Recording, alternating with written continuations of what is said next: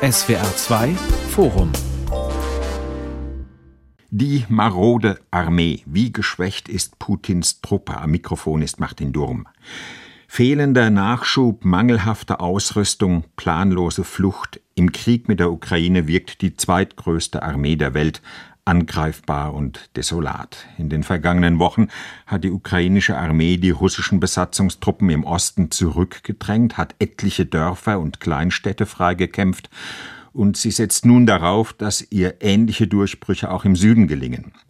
Die Erfolge der Ukraine sind natürlich eine Demütigung für die russische Armee, eine Blamage für die Generäle, die sich bei Militärparaden so gerne kiloweise Orden auf die Heldenbrust heften. Jetzt sehen sie im Kriegsgebiet ziemlich alt aus.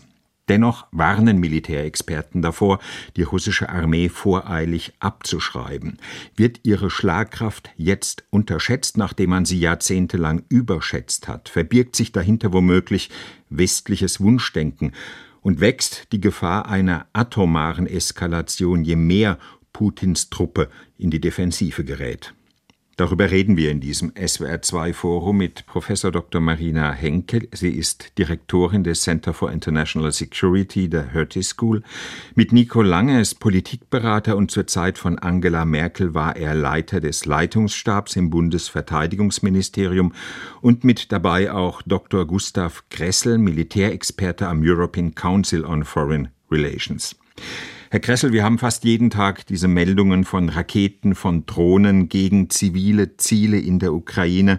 Ist dahinter für Sie eine durchdachte Strategie erkennbar oder ist das eher jetzt der militärische Drang, irgendwie zurückzuschlagen, weil die russische Armee am Boden ja ohnehin nicht mehr viel erreichen kann? Also es ist eine Mischung aus beiden, aber es hat schon auch Plan und System. Also man greift ja bewusst die Energieversorgung an, äh, die Elektrizitätsversorgung. Das schwächt erstens mal die ukrainische Wirtschaft. Das ist natürlich auch für die Bevölkerung schwer zu ertragen. Äh, aber das schwächt natürlich auch die, die Kasse in Kiew. Also der Krieg ist ja für die Ukraine immens teuer. Äh, die Wirtschaft ist eingebrochen. Öffentliche Leistungen müssen erbracht werden, auch über den Krieg hinaus von Wiederaufbauarbeit. Und das alles kostet Geld. Es gab zwei Devisenquellen, die der Ukraine noch verblieben sind. Das eine war Getreide, das andere war Strom. Strom jetzt auch einen guten Preis wert. Und äh, diese Anschläge, man hat begonnen mit, mit diesen Anschlägen gegen Lviv, gegen die Umverteiler, die für den Stromexport nach Polen zuständig waren. Also da haben die Russen schon genau gewusst, was sie treffen und wie sie das untergraben. Und das sozusagen geht ja auch auf die finanzielle Durchhaltefähigkeit äh, der Ukrainer in diesem Krieg. Geld, das man selber nicht hat und das man selber nicht generiert, muss geliehen werden. Ähm, die Gläubiger könnten verwundbarer sein für Druck, für öffentliche Meinung, für mhm. Preisschocks. Und hier ist die, die Hoffnung in Moskau, dass da der Druck auf die Ukraine stärker wird, Russland entgegenzukommen. Und ist das womöglich diese Strategie, die darin besteht, jetzt zivile Ziele anzugreifen, weil man in den Schützengräben letztendlich nicht weiterkommt? Ja, auch. Also in den Schützengräben kommt man nicht weiter, weil die russischen Kräfte jetzt erschöpft waren, weil sie auch Zeit brauchen, um eine Mobilmachung durchzuführen, neue Kräfte auszubilden, einzufließen etc. Diese Zeit möchte man irgendwie überbrücken. In dieser Zeit möchte man auch so wenig wie möglich für das Halten der gegenwärtigen Linien tun. Deshalb äh, kommen ja auch jetzt diese Ideen Richtung Waffenstillstand. Das versteht man als temporäres Ablenkungsmanöver, um die Front mal einfrieren zu lassen, in Verhandlungen reinzugehen. Die kann man dann, wenn die Mobilisierungsmaßnahmen Maßnahmen abgeschlossen sind, die auch immer wieder kündigen und äh, für null und nichtig erklären und dann weitermachen. Und dieser Druck wird über viele Fronten erhöht, unter anderem auch diese Raketenschläge. Frau Henke, seit über sieben Monaten Krieg in der Ukraine. Jetzt steht der Winter bevor. Der Winter ein Verbündeter der russischen Armee. Das ist jedenfalls die große russische Erzählung in der Militärgeschichte. Wird Putin versuchen, den Winter für seine Ziele zu nutzen?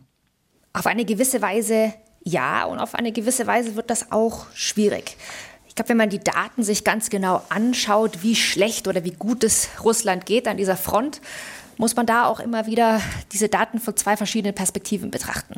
Auf der einen Seite ähm, wurde berichtet von Oryx, das ist ein Forschungsinstitut, dass Russland 930 Kampfpanzer verloren hat, aber in den letzten zehn Jahren hat es ungefähr 150 pro Jahr produziert. Also existieren immer noch eine Menge Kampfpanzer. Und bei den Flugzeugen sieht es sogar ein bisschen besser aus. Man sagt, 38 russische Flugzeuge wurden abgeschossen aber 400 neue Flugzeuge wurden in den letzten zehn Jahren produziert. Und das ist die, die neue Generation von Flugzeugen. Also hier rechne ich gar nicht äh, all das alte Material noch vom Kalten Krieg ein. Deshalb hat Russland schon immer noch eine Menge an äh, Waffen in seinen Depots. Und jetzt muss man sich eben äh, fragen, was passiert mit der Mobilisierung und was sind diese neuen Pläne, hm. die Russland eben jetzt schürt. Hm, wenn Sie diese Zahlenkolonnen sehen, was glauben Sie, wer ist besser gerüstet für die kommenden Monate? Russland oder die Ukraine? In Russland hängt alles von äh, praktisch der Moral ab, sozusagen. Äh, gibt es da noch wirklich einen Kampfeswillen? Aber die gleiche Frage müssen wir uns auch stellen für die Ukraine und noch umso mehr für die USA und für die NATO-Staaten. Die Strategie für einen Sieg hier von Putin, der basiert darauf, dass äh, die USA und dass die NATO die Ukraine nicht mehr so unterstützen werden, wie sie sie bisher unterstützt haben. Und das ist wirklich die große Frage. Die Ukraine kann hier nur weiter schreiten und weiter gewinnen, wenn sie diese Unterstützung hat. Und dann müssen wir uns selbst hier in Deutschland anschauen, müssen wir uns äh, anschauen, was äh, in den Kongresswahlen passiert, nächste Woche in den USA. Und dort gibt es, das wissen Sie selbst, sehr viele Stimmen, die einfach sagen, die hohen Energiepreise, die Inflation in den USA sind es Fragen, warum wir, warum machen wir so viel Amerikaner, warum machen das nicht die Europäer? Und das sind wirklich die Gretchenfragen dieses Krieges gerade. Hm. Herr Lange, was mir im Moment vage wissen, schwere Kämpfe im Osten, wo die russische Armee aber kaum vorwärts kommt, im Süden, wo sich die Ukraine die Rückeroberung der Stadt Cherson vorgenommen hat, das ist es, was wir aus Kriegsberichten erfahren, die wir gar nicht verifizieren können. Aber die Frage stellt sich ja schon, was ist das mittlerweile überhaupt für ein, für ein Krieg? Ist das ein Stellungskrieg mit mehr oder weniger festgefahrenen bald auch festgefrorenen Fronten oder ist das etwas ganz anderes? Also die Lage besteht darin, dass Russland an einigen Stellen jetzt gerade versucht, Angriffe zu fahren, um für den Winter günstigere Positionen zu gewinnen und gleichzeitig überall auf der Front Russland große Schwierigkeiten hat, gegen die ukrainischen Gegenangriffe eine Gegenwehr aufzubauen. Man sollte aber daraus, dass die Frontlinien sich in den letzten Tagen nicht so stark verändert haben, nicht daraus schließen, dass es da zum Stillstand oder zum Einfrieren kommt. Es gibt sehr hohe Verluste auf der russischen Seite, es gibt sehr harte Gefechte, aber die Mobilität ist in einigen Teilen aufgrund der Bodenverhältnisse gerade sehr eingeschränkt. Aber ein Einfrieren äh, des Konflikts kann ich nicht beobachten. Es gibt sehr harte Kämpfe. Hm, aber klar ist ja, es ist nicht der Krieg, mit dem die russischen Generäle gerechnet haben. Ist diese russische Armee überhaupt für so einen Krieg gerüstet, ausgebildet, vorbereitet, ein Krieg mit langen Frontverläufen, mit Schützengräben, Bodenkämpfen, Artilleriegefechten? Ist das der Krieg, auf den sie über Jahrzehnte hinweg im Grunde konditioniert wurde? Einige der russischen Generäle würden vermutlich antworten, dass sie von den Geheimdienstlern, also vom Obergeheimdienstler Wladimir Putin und seinen Leuten, in einen Krieg geschickt wurden mit falschen Annahmen, zum Beispiel Annahmen, die falsch waren darüber, wie die ukrainische Gesellschaft reagieren würde oder wie die westliche Gemeinschaft reagieren würde und dass sie mit politischen Zielen versehen worden sind, die militärisch gar nicht erreichbar sind. Also ist, glaube ich, nicht nur ein militärisches Problem. Und gleichzeitig muss man sagen, die russischen Streitkräfte die haben nicht die Ausstattung, über die sie auf dem Papier verfügen müssten. Und die endemische Korruption in Russland hat ganz sicherlich auch dort dazu geführt, dass statt neuer Technik vielleicht das eine oder andere Haus an der Côte d'Azur finanziert worden ist von diesen Mitteln. Gleichzeitig ist die russische Armee aber in der Lage zu lernen und sich immer wieder anzupassen und geht auf eine Weise skrupellos mit den Menschen, also mit den Soldaten um, die andere Streitkräfte so nicht haben und auch nicht können. Äh, insofern kann man da noch einiges erwarten, möglicherweise auch an Überraschungen. Aber man muss schon sagen, äh, das ist eine sehr enttäuschende und, glaube ich, auch für die russische Seite ernüchternde Performance der russischen Armee. Ich sehe das ähnlich. Also man kann die Fehler, die die russische Armee gemacht hat, in zwei Kategorien teilen. Die situativen Fehler, also die, die ganz bestimmt auf diesen Krieg zugeschnitten war, eben, wie schon angesprochen, die falschen Voraussetzungen, eine falsche Planung, eine ungenügende Vorbereitung auf, auf das, was kommt ein Aufmarsch mit, mit der Friedensstruktur, also mit äh, bataillonstaktischen Gruppen, die vor allen Dingen für schnelle Verlegung, für, für Show of Force geeignet sind, nicht für das Durchhalten eines, eines großen Krieges. Äh, aber dann gab es auch permanente Fehler, also die Schwäche der, der Führungsausbildung zum Beispiel, die Schwäche in der Funkausstattung, dass äh, gerade digitaler Funk, äh, digitale Lagebilddarstellung, da ist ja in der russischen Militärpresse viel angepriesen worden. Und wenn man sich dann anschaut, was davon übrig geblieben ist auf dem Schlachtfeld, dann ist das sehr, sehr, sehr ernüchternd auch das Zusammenspielen verschiedener Teilstreitkräfte ist, also vor allen Dingen Land- und Luftstreitkräfte, Luftbodenunterstützung, äh, da hat man ja auch in Syrien eigentlich mehr geliefert und äh, sich gedacht, dass äh, sozusagen die russische Armee hier, hier weit, die russischen Streitkräfte weit besser sind, als sie das jetzt zeigen. Also da gibt es natürlich enorm viel Arbeit, vor allen Dingen vor dem Hintergrund, dass ja die russische Armee gedacht hat. Sie wäre wirklich ein, ein ebenbürtiger Gegner, auch für die meisten NATO-Armeen, ein dominierender Faktor in Europa militärisch. Wenn man mit dieser Armee etwa gegen die polnische Armee antreten würde, dann würde das wahrscheinlich noch bitterer ausgehen für Moskau. Wie erklären Sie sich, Frau Henke, dieses Totalversagen auf breiter Front? Denn so wird es ja häufig beschrieben, dass die russische Armee nicht nur weit hinter den Erwartungen, die in sie gesetzt wurden, von Putins Seite zurückgeblieben ist. Auf der einen Seite gibt es die Frage, warum man mit so einer Armee in den Krieg zieht und dann natürlich auch das Versagen der äh, russischen Armee per se. Aber die erste Frage finde ich fast spannender. Warum hat Putin daran geglaubt, dass er eigentlich äh, in äh, drei, vier Tagen äh, Kiew einnehmen kann und äh, sozusagen äh, die Ukraine ein, ein russisch besetztes äh, Land machen kann. Und das hat ganz viel damit zu tun, dass er felsenfest davon überzeugt war, dass die NATO nicht einspringen würde. Er hat gedacht, vor allem nach Afghanistan übrigens, hat spekuliert, dass jetzt die NATO erstmal brach liegt. Äh, dann hat er sich auch Deutschland angeschaut, äh, Frankreich angeschaut und hat gedacht, mit äh, einem neuen Kanzler hier, wenig Erfahrung und dann die ganzen verschiedenen Verzweigungen zwischen Russland und Deutschland, aber auch einem relativ schwachen Präsidenten in Frankreich, Macron, wird sich die NATO nicht einigen und deshalb kann er diesen Schritt gehen und natürlich dann auch eine völlige Unterschätzung von äh, der Ukraine, dass Zelensky ähm, fliehen würde und dass die Ukrainer nicht kämpfen. Und in diesem Zusammenhang, wenn man natürlich diese, diese Vision hat ähm, eines Krieges, denkt man, man muss hier nicht die großen Pläne machen für einen Krieg, für einen Landkrieg, aber auch für einen Luftkrieg. Auf der anderen Seite natürlich, warum ist äh, Russland so schwach oder relativ schwach aufgestellt? Es ist viel schwächer, als wir gedacht haben, aber ich finde, trotzdem sollte man nicht die russische Armee völlig abschreiben. Das ist immer noch eine Militärmacht und wenn man zum Beispiel jetzt äh, NATO mal ausklammert, wenn wir einfach nur die deutsche Armee und die russische Armee gegeneinander stellen, äh, sieht das gar nicht mehr so klar aus, wie es gerade äh, porträtiert wird. Was glauben Sie, wie wird sich die Teilmobilisierung von 300.000 Mann, die Putin ja Ende September angeordnet hat, die jetzt übrigens auch gerade abgeschlossen wurde, wie wird sich die dann für die russische Armee auswirken? Herr Kressel?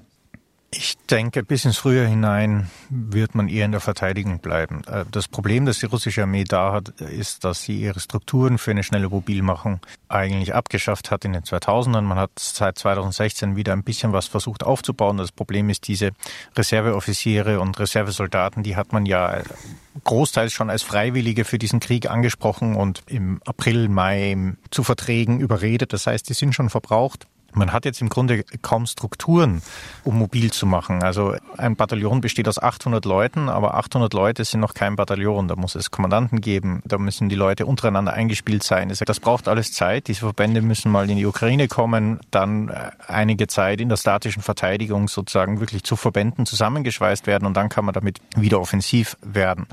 Ich fürchte, dass im Westen äh, das äh, auch so ein bisschen dazu verleitet, jetzt mal die Phase, in der die ukrainische Armee die Oberhand hat, fehl zu interpretieren und zu sagen, das geht jetzt immer so weiter und die, die Mobilisierung kann überhaupt nichts äh, und das Ganze sozusagen abzuschreiben und dann auch die Unterstützung für die Ukraine zurückzufahren. Also das ist, äh, auch wenn ein guter Teil dieser Verbände eben qualitativ sehr schlecht ist und über wenig Erfahrung äh, verfügt und äh, zumindest zur Zeit zu wenig zu gebrauchen ist, außer statische Verteidigung. Äh, es ist doch eine gewisse Masse, die jetzt ins Gefecht tritt und äh, die, die einen logistischen Hintergrund hat, also die Munition bekommt, die Kampfmittel bekommt.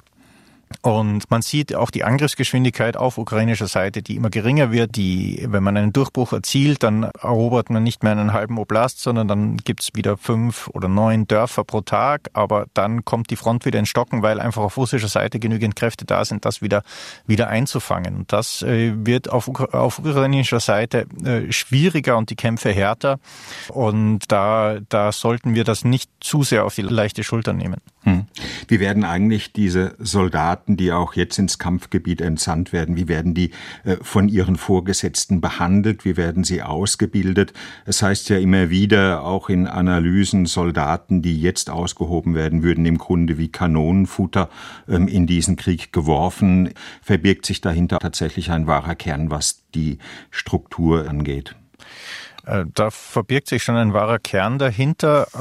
Das Problem ist, es ist sehr unterschiedlich. Also manche Soldaten wurden wirklich nach mehreren Tagen an die Front geschickt, ohne dass man ihnen Ausbildung zukommen lässt, nach Ausbildung an Gerät, für das sie gar nicht ausgebildet sind.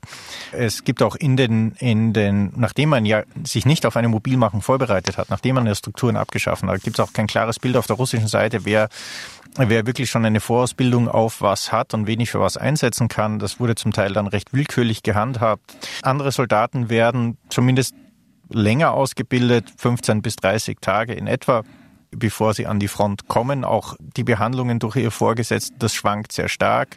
Wir sehen natürlich Berichte von Misshandlungen. Wir sehen natürlich Berichte davon, dass äh, Verwandte Schlafsäcke und, und Schuhe und so weiter bringen müssen, zum Teil auch Essen bringen müssen. Es gibt aber sehr unterschiedliche Grade. Also es gibt äh, besonders schlechte Kommandanten, es gibt aber auch bessere. Es gibt Einheiten, wo das besser klappt. Das über den Stock zu brechen und sagen, das geht überall so schlecht, das kommt sehr darauf an. Hm. Herr Lange, es hieß ja immer, die russische Armee sei kampferprobt, kampferfahren. Tschetschenien, Georgien, zuletzt Syrien. Führte das dann dazu, dass man sie letztendlich überschätzt, dass sie sich womöglich selbst überschätzt hat? Also was die neuen Rekruten anbetrifft, kann man, glaube ich, zumindest an der Front äh, im Gebiet Lugansk und auch im Gebiet Herson schon erkennen, dass die Russen diese Soldaten einfach nur mit schlechter Ausrüstung und schlechter Ausstattung an die Front werfen, damit sie Hindernisse sind äh, für die Ukrainer. Und wenn man sich die Verlustzahlen anguckt in den letzten Tagen, 700, 800, 900 tote Soldaten auf russischer Seite jeden Tag, da kann man schon daraus ablesen, dass die neu mobilisierten Soldaten wirklich wie Kanonenfutter an die Front geworfen werden und dass sie völlig überfordert sind, auch mit den hochmotivierten und starken und gut ausgebildeten, gut zusammenwirkenden Ukrainern, die in diesen Frontabschnitten sind.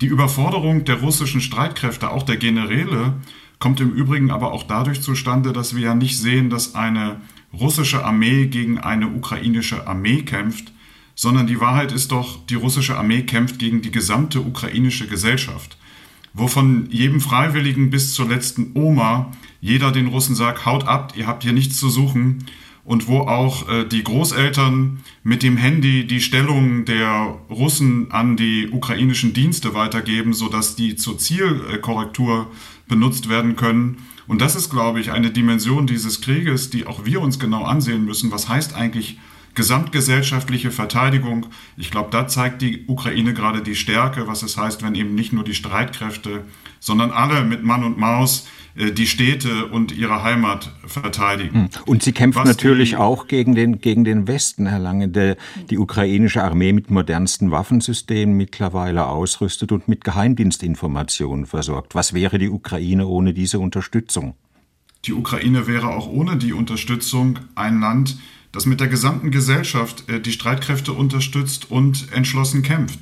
Das ist, glaube ich, der ganz entscheidende Faktor. Und Ausstattung und Ausrüstung und Ausbildung ist ein Faktor, aber Motivation äh, und Einstellung ist in jedem Krieg ganz wichtig. Und da gibt es eben einen großen Unterschied äh, zwischen der Ukraine und Russland.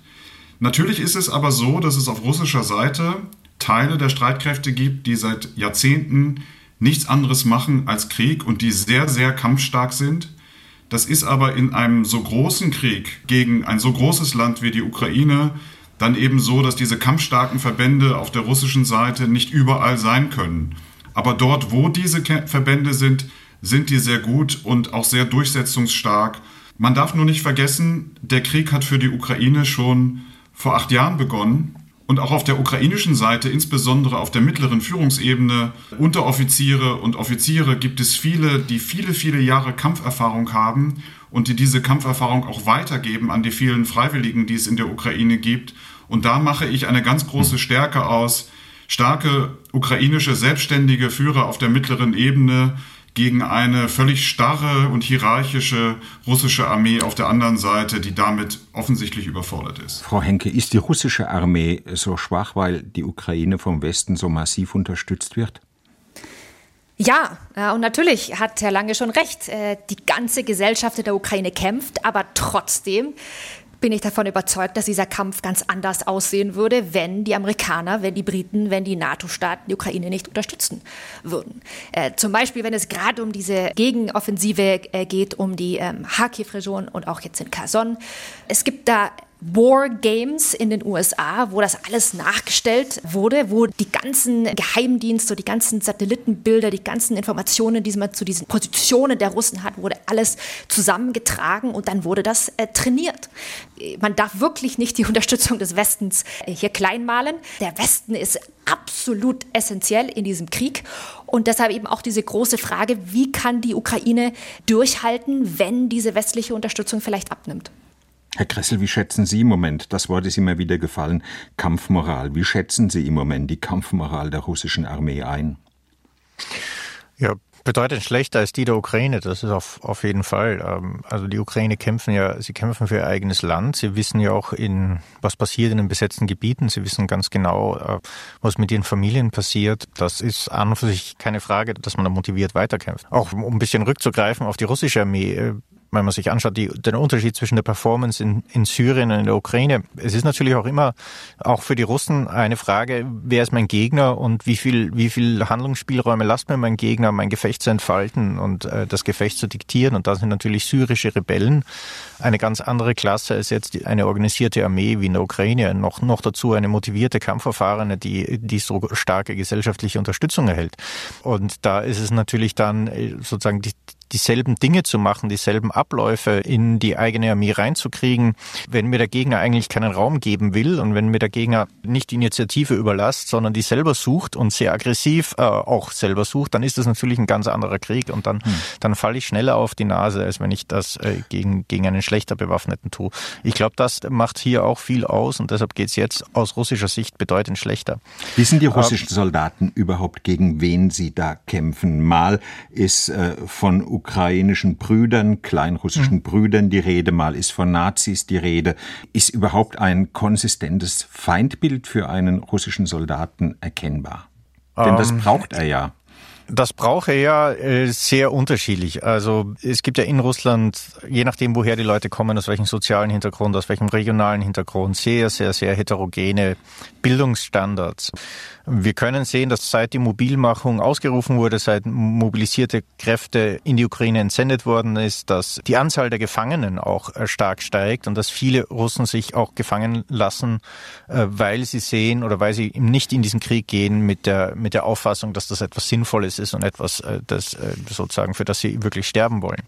Ähm, aber es gibt natürlich auch in, vor allen Dingen in ländlichen Regionen, vor allen Dingen weiter weg von der Ukraine selber, wo die Leute auch keinen persönlichen Bezug zu Ukrainern haben, natürlich Leute, die die Staatspropaganda glauben und wirklich denken, es sei in etwa notwendig.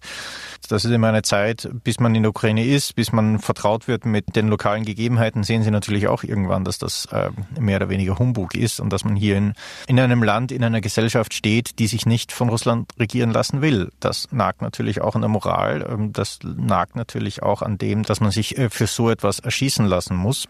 Allerdings natürlich der Druck in der russischen Armee ist auch wieder ein anderer, als, als wir das im Westen gewohnt sind oder in anderen Armeen gewohnt sind. Wir haben auch Berichte von, von sogenannten Blockeinheiten, also Einheiten, die hinter den eigenen Kräften stehen, um Leute, die zurückweichen oder sich absetzen wollen, dann zu erschießen. Ähm, also es werden die Leute mit einer im Westen nicht bekannten Härte dann auch gezwungen, ihren Kriegsdienst zu leisten. Sie machen es halt dann nicht besonders motiviert. Klar ist, denke ich, alles kam anders als von Putin geplant. Er wollte die Ukraine demilitarisieren, er wollte die NATO-Osterweiterung rückgängig machen, er wollte ein Puppenregime in Kiew errichten, ein Marionettenregime. Hat er jetzt die Kriegsziele dem desolaten Kriegsverlauf angepasst, Herr Lang?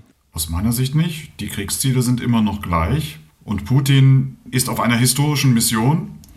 Er möchte ein, ein starkes, großes Russland, äh, das den europäischen Kontinent dominieren kann. Und jetzt hat er die Räder in Bewegung gesetzt und jetzt wird so lange gekämpft, bis er gestoppt wird. Und die politischen Ziele hat er nicht angepasst. Er hält ja weiterhin auch an den Maximalzielen für die Ukraine und darüber hinaus fest. Aber es wird eben offensichtlich, dass die Annahmen, die er hatte und die politischen Ziele und die militärische Leistungsfähigkeit Russlands überhaupt gar nicht zusammenpassen und dass mit jedem Tag klarer wird, dass die Ziele in ganz weiter Ferne sind, unerreichbar sind. Ich glaube aber trotzdem, Putin wird daran festhalten und wird nicht nur der russischen Armee, sondern auch der ganzen russischen Gesellschaft diese Bürde auflegen, diesen völlig unrealistischen Zielen hinterherzulaufen. Und er will ja einen industriellen Krieg führen, der sehr lange dauert, die Industrieproduktion umstellen und alles, das gesamte Leben diesem Krieg unterordnen.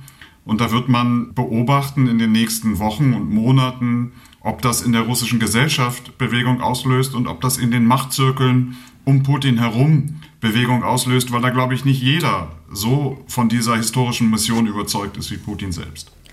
Wenn ich hier kurz reinkommen kann, genau, weil ich denke, man darf wirklich nicht so eine, eine innenpolitische Perspektive auf diese ganze Situation in Russland vergessen.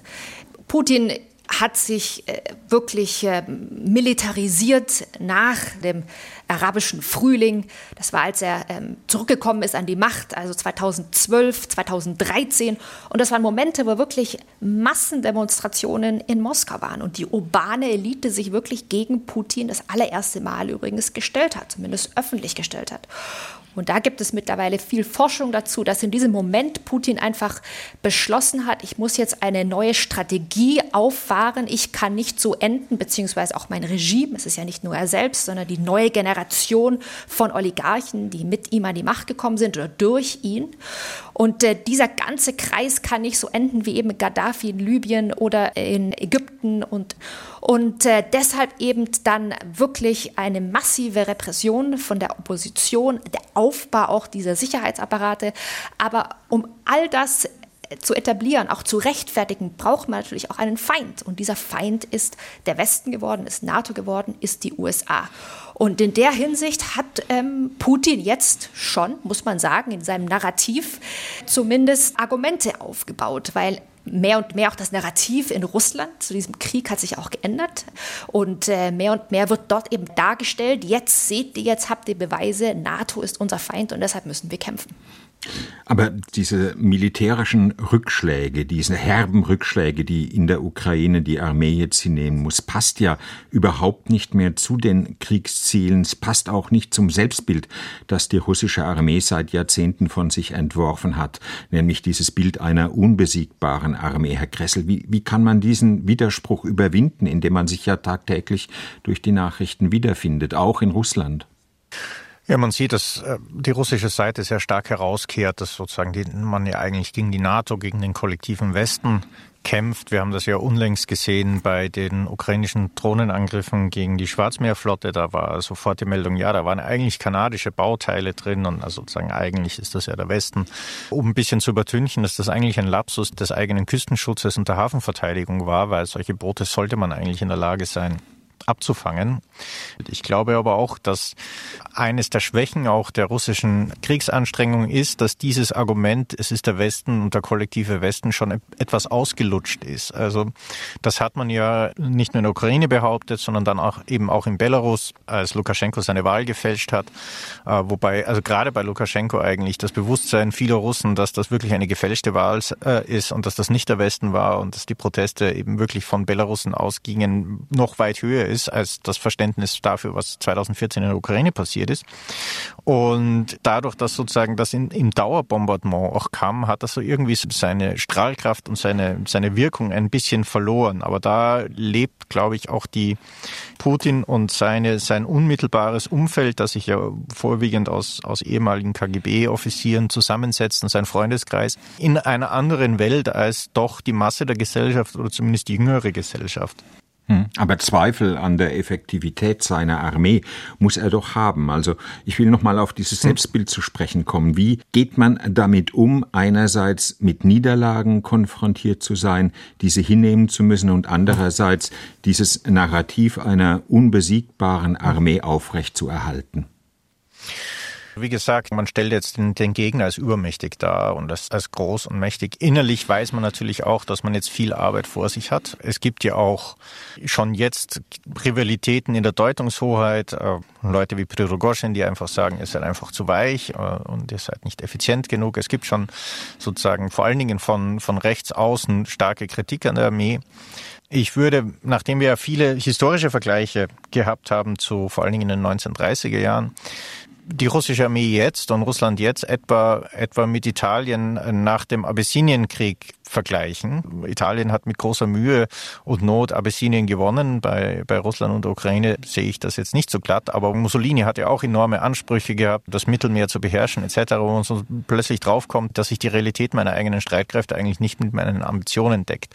Und das macht sozusagen dann die Zeit für nach dem Krieg natürlich spannend. Das Lehrstück, das Mussolini daraus genommen hat, ich brauche einen anderen, am besten Deutschland, der sozusagen dann Großbritannien und Frankreich bindet und ablenkt, damit ich mit meiner Schwäche schwächeren Armee die Freiräume bekomme, um dann wieder meine Ziele zu erreichen. Und ich schätze, mit Putin wird das ähnlich sein. Die russisch-chinesische Zusammenarbeit wird sich vor allen Dingen nach dem Krieg äh, verstärken. Und man sieht auch in der russischen Rhetorik dieses, dieses Anlehnen an China. Das ist natürlich die Hoffnung. Man hat ja hier nicht gelernt, dass sozusagen die Einheit der Europäer das große Hindernis ist, sondern dass die Waffen der USA das Hindernis ist. Und wenn die USA im Pazifik gebunden sind, dann kann man viele Dinge aufschnüren, von denen man gelernt hat, dass sie, dass sie jetzt jenseits der Reichweite sind. Und in dem Sinn fürchte ich, dass Putin seine, seine großen politischen Ziele eben nicht zurücksteckt oder eben nicht relativiert. Er sieht nur mehr Hindernisse und einen hm. längeren Zeithorizont bis zu deren Erreichung. Herr Lange, wenn sich die militärischen Ambitionen nicht mit den Kriegszielen decken, wenn, wie Sie gesagt haben, diese sogar in immer weitere Ferne rücken, ähm, droht da nicht als einziger Ausweg die weitere Eskalation? Na, man sollte nicht vergessen, Putin ist kein Militär, Putin ist ein Geheimdienstmann. Ich glaube, er denkt auch nicht wirklich militärisch, er denkt sehr stark in den Kategorien von Einschüchterung, von psychologischer Kriegführung, nicht wirklich von harter militärischer Auseinandersetzung. Und man sieht ja, was er macht, wenn militärisch die Dinge nicht so vorangehen an der Front, wie das erwünscht ist aus Putins Sicht, dann versucht er eben etwas anderes. Dann werden die Infrastrukturen bombardiert, dann wird das Getreideabkommen aufgekündigt. Er hat Möglichkeiten im Weltall, das ist ja auch mehrfach angedeutet worden, von russischer Seite für Ärger zu sorgen. Satelliten er hat äh, Einflussnahme auf dem Westbalkan. Gerade gibt es in Montenegro wieder Demonstrationen als Instrument äh, seiner Außenpolitik. Er hat mit dem Iran, mit Nordkorea äh, Vereinbarungen geschlossen. Also Putin ist jemand, der sehr gut darin ist, gerade in Situationen, wo er schwach ist, stärker zu erscheinen. Und leider, muss man sagen, sind auf unserer Seite immer wieder viele darauf hereingefallen. Und er ist jemand, der absolut skrupellos immer weiter psychologisch den Druck aufbaut und auch in dem Sinne eskaliert, weil er glaubt, die andere Seite einschüchtern zu können und weil er die Erfahrung gemacht hat, dass gerade auch Deutschland ein Land ist, wo man oft auf diesen psychologischen Druck hereinfällt und eben zurückzieht. Und diese Dinge wird er weiter probieren und wir müssen damit rechnen, dass er sich fast täglich etwas Neues einfallen lässt, womit er uns in Bewegung hält. Man darf auch nicht vergessen, er braucht Dinge, die er zeigen kann für das heimische Publikum. Ich glaube, die Raketenangriffe auf ukrainische Städte waren auch deswegen so wichtig für ihn, damit er sie zu Hause im Fernsehen zeigen kann, um Stärke zu demonstrieren. Und gleichzeitig will er auch die Nachrichten okkupieren und in Bewegung halten. Für Putin ist es besser, wenn jeden Tag darüber berichtet wird, was er gesagt hat und was er angedroht hat, als wenn über die ukrainische Seite berichtet wird. Das hat er jetzt viele Jahre geübt und das wird er sicherlich äh, weiter ausüben, insbesondere in Bezug auf Deutschland. Frau Henke, vorgestern stand in der New York Times, russische Generäle hätten vor dem Hintergrund der kritischen militärischen Lage in der Ukraine den Einsatz taktischer Atomwaffen diskutiert. Das ist ja die große Angst der Europäer, die große Angst der Deutschen. Glauben Sie, dass dies die letzte Stufe einer möglichen Eskalation wäre oder gibt es da noch Zwischenstufen? Hm. Also diese Idee, eine taktische Nuklearwaffe zu benutzen, die besteht ja schon lange. Äh, Russland hat ja auf die verschiedensten Weise schon damit gedroht. Und das, die Idee ist ähm, eine, die hat NATO erfunden als äh, NATO sich konventionell schwächer gefühlt hat gegenüber der Sowjetunion in den 50er Jahren, äh, wurde eine Doktrin entwickelt, ähm, um diese taktischen Nuklearwaffen zu benutzen und praktisch um, als ein Signal, als eine psychologische Waffe übrigens, um zu signalisieren, hier ähm, ist unsere rote Linie, die kann nicht überschritten werden.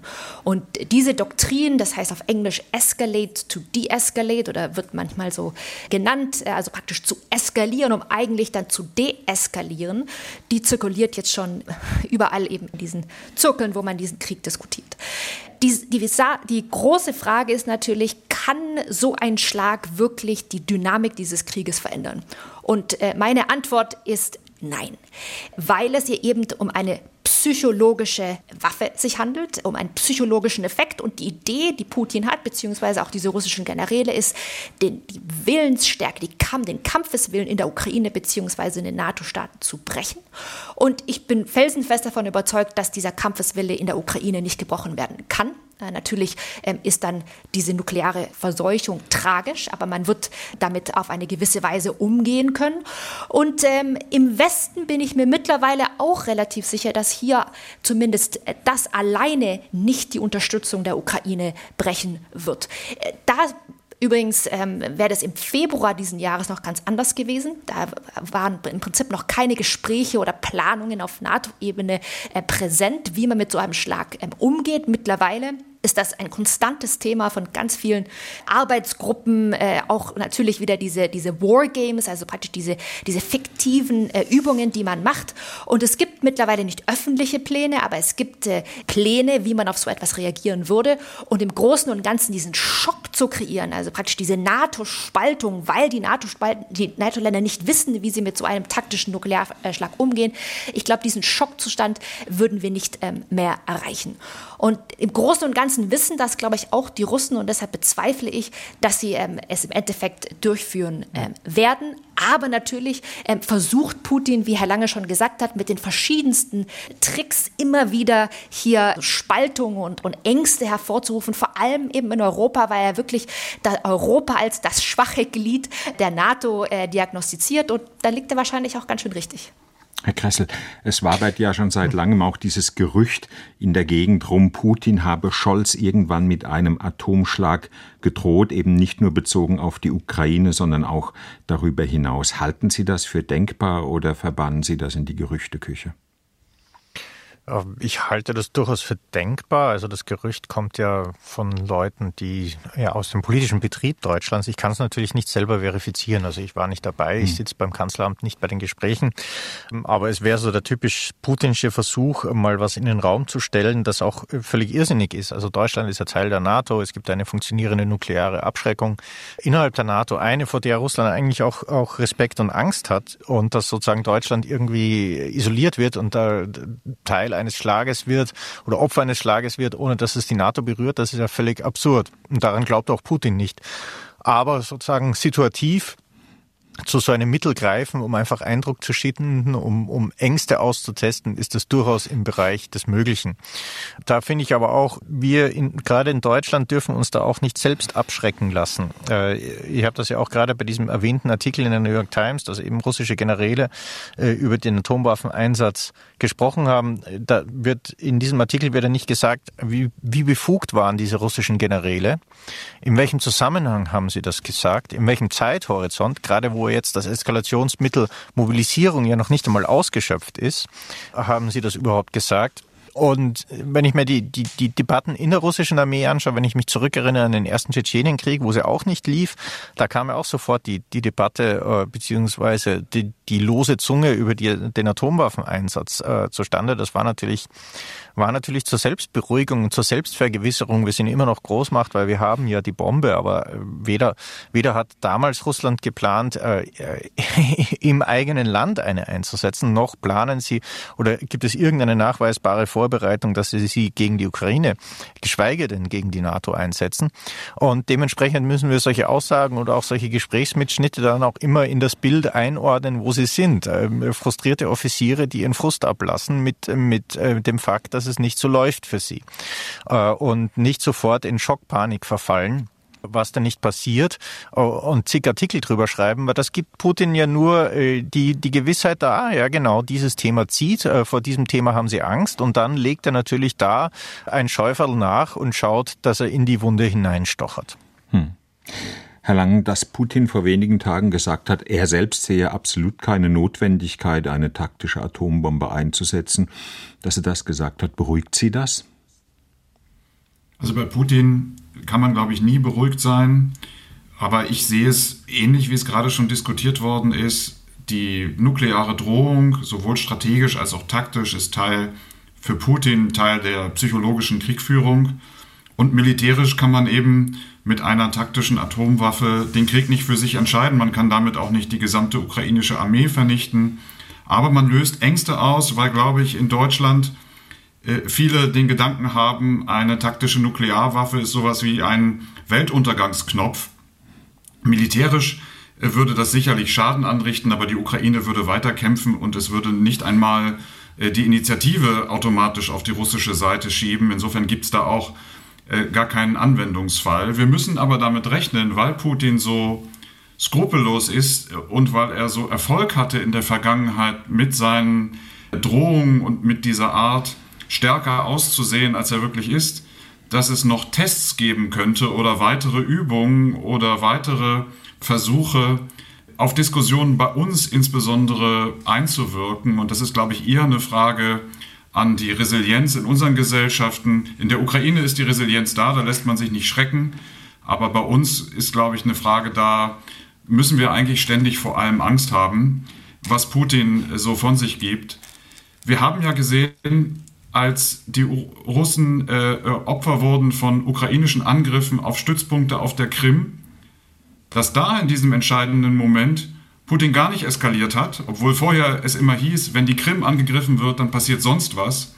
Es ist aber nichts passiert, sogar ganz im Gegenteil. Russland hat U-Boote aus dem Schwarzen Meer weggebracht, woanders hin, weil man Angst hatte, dass auch diese U-Boote getroffen werden könnten.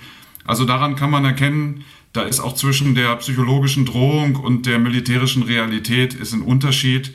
Und müssen wir vielleicht ein Stück weit lernen, gelassen und ruhig mit diesen Dingen umzugehen. Frau Henke, trotz all ihrer Zuversicht, die man jetzt bei allen dreien rausgehört hat, 37 Prozent der Deutschen haben Angst, dass es am Ende sie treffen könnte. Diese diffuse Angst vor der Atombombe und dazu noch die Angst vor der nächsten Gasabschlagszahlung. Ist das womöglich die wirkungsvollste Waffe, die Putin derzeit ins Feld führen kann? Wirkungsvoller am Ende vielleicht als die russische Armee? In der Tat, äh, ganz genau. Und was man jetzt auch hört, dass er eben auf den verschiedensten Ebenen mit diesen Taktiken spielt. Zum Beispiel habe ich gehört, dass jetzt äh, Flüge von dem Mittleren Osten nach Kaliningrad erlaubt werden, um vielleicht wieder so ein Flüchtlingsszenario wie in Weißrussland äh, im letzten Jahr zu erstellen. Also man praktisch, man schickt dann diese Flüchtlinge äh, nach Polen, um dort die ähm, Regierung zu äh, destabilisieren.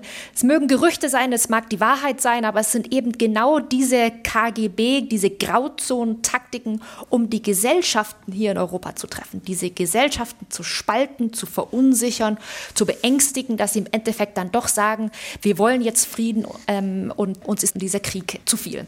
Und ich glaube, daran müssen wir arbeiten, in Deutschland arbeiten, diese Resilienz schaffen und äh, auch äh, unserer Bevölkerung äh, kommunizieren, dass es hier um eine um psychologische Kriegsführung handelt.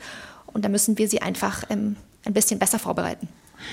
Die marode Armee, wie geschwächt ist Putins Truppe? Das war das Thema in diesem SWR2 Forum. Herzlichen Dank an Professor Marina Henke, sie ist Direktorin des Centers für International Security der Hertie School, an Dr. Gustav Kressel, Militärexperte am European Council on Foreign Relations in Berlin und an Nico Lange, Politikberater und ehemals Leiter des Leitungsstabs im Verteidigungsministerium. Am Mikrofon war Martin Durm.